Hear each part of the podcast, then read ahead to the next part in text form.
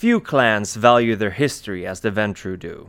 The Blue Bloods drill their fledglings in the long and complex tales of their clan and rarely make a difference between fact and fiction. After all, what does it matter how depraved the Brujah and their allies of Carthage truly were when the dangers they posed to the Roman Ventrue was very real? The war was won, the land was salted, and the Roman Empire stood for hundreds of years as Carthage faded into obscurity. But that is not where their history began. It is said, often and by many of them, that the clan's founder was the first of the third generation to be embraced, an act ordained by Cain himself. Together with his grandsire, the antediluvian helped rule over the first city, much to the growing jealousy of his siblings. And when the deluge came to sweep away the city, Cain appointed Ventrue as his successor, as his brother's keeper, and left his progeny behind. The task, however, proved too big of a challenge, and eventually, the third generation fell upon their sires in killing them.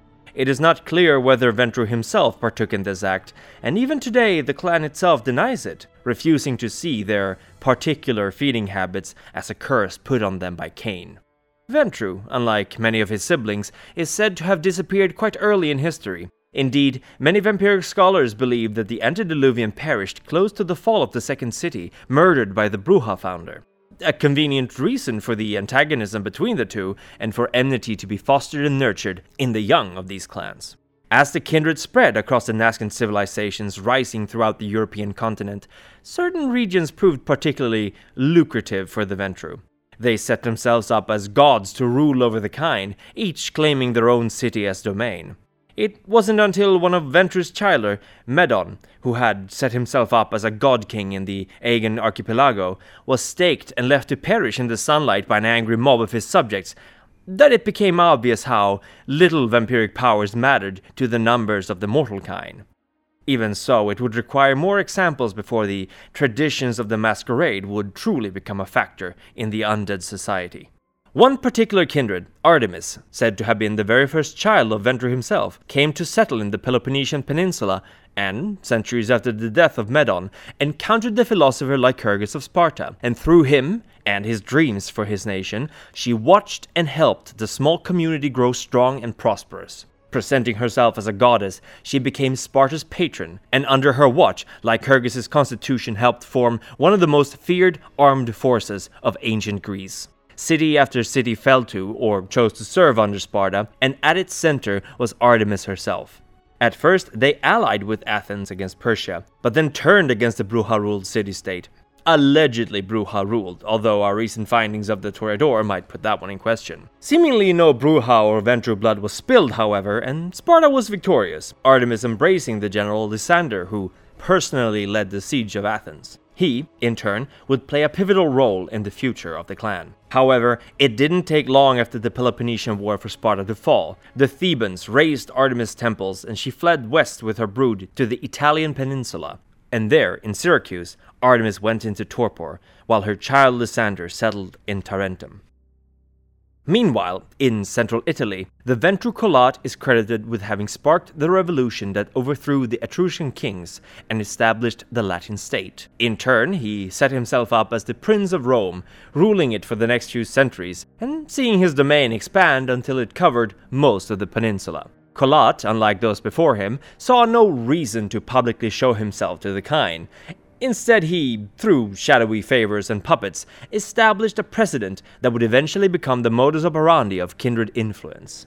As the Pyrrhic War raged between the Roman forces and the Greek cities of southern Italy, Colat's child, Camilla, met Lysander and the two formed a strong bond. A bond that ultimately led to them taking Rome for themselves and Colat being lost to history. Camilla engaged deeply with the political rule of Rome, but, like his sire before him, remained out of the limelight. Instead, through manipulation, favors, and money, he steered Rome further and further towards becoming the empire it was destined to be. Lysander acted as his advisor and agent, traveling the conquered lands and enforcing Camilla's rule. This continued for years before the Phoenician capital of Carthage on the northern coast of Africa became too big of a threat to ignore. Carthage was ruled by the Brujah, and, at least according to the Ventrue, the Assamites, the Banu Hakim. Lysander had been to Carthage and witnessed firsthand what went on there, But even the Ventrue admit that he may have exaggerated the state of things, still bearing a grudge against the Brujah from the Peloponnesian War. Word quickly spread of blood cults, child sacrifices, and demon worship being commonplace in the rival city. Three wars were fought against Carthage, and each one ended with a Roman victory although the price was always costly for the Republic. The final war, leading to the complete destruction of the city, was much more of a conflict between kindred than mortals. Ventrue, Malkavian, and Toreador, with the help of some Gangrel and Nosferatu, fought against the Brujah and their allies, and in the fighting Artemis, who recently roused from torpor, fell, torn to shreds. The Brujah have never forgiven the Ventrue for the destruction of Carthage, and even today it is a symbol that they and the Anarch movement unite around. Once Rome defeated Carthage, its expansion began in earnest, and Camilla soon found that with the increasing influx of kindred in his domain, ruling became more and more of an ordeal. Thankfully, he was soon able to consolidate his power with the fall of the Senate and the rise of the Emperor. Although no longer able to completely rule all the kindred, he established a system where they had to at least acknowledge his rank. And for a time it worked, but as Christianity took root in the empire and more and more kindred tried to manipulate the emperors, the venture split between the east and west. Camilla had vanished during the Great Fire of 64, and Lysander traveled east to Constantinople, while many others chose to remain in the west, claiming domains in the new nations rising up in the ruins of the empire. For Ventrue, used to the complex machinations of the Roman Empire, switching to manipulating noble families was a simple change. They also became involved in the church, but perhaps not to the same extent as the Toreador or the Lasombra. The eastern and western Ventrue grew further apart, and by the time that the Crusades broke out, open conflict between them was not unheard of, as interests clashed. The system Camilla had built was crumbling as the church became the strongest institution of the West, and individual blue bloods became more interested in building their own personal power. And then the burning times came. Because of their high rank and often more public profiles, the Ventrue were hit exceptionally hard by the First Inquisition.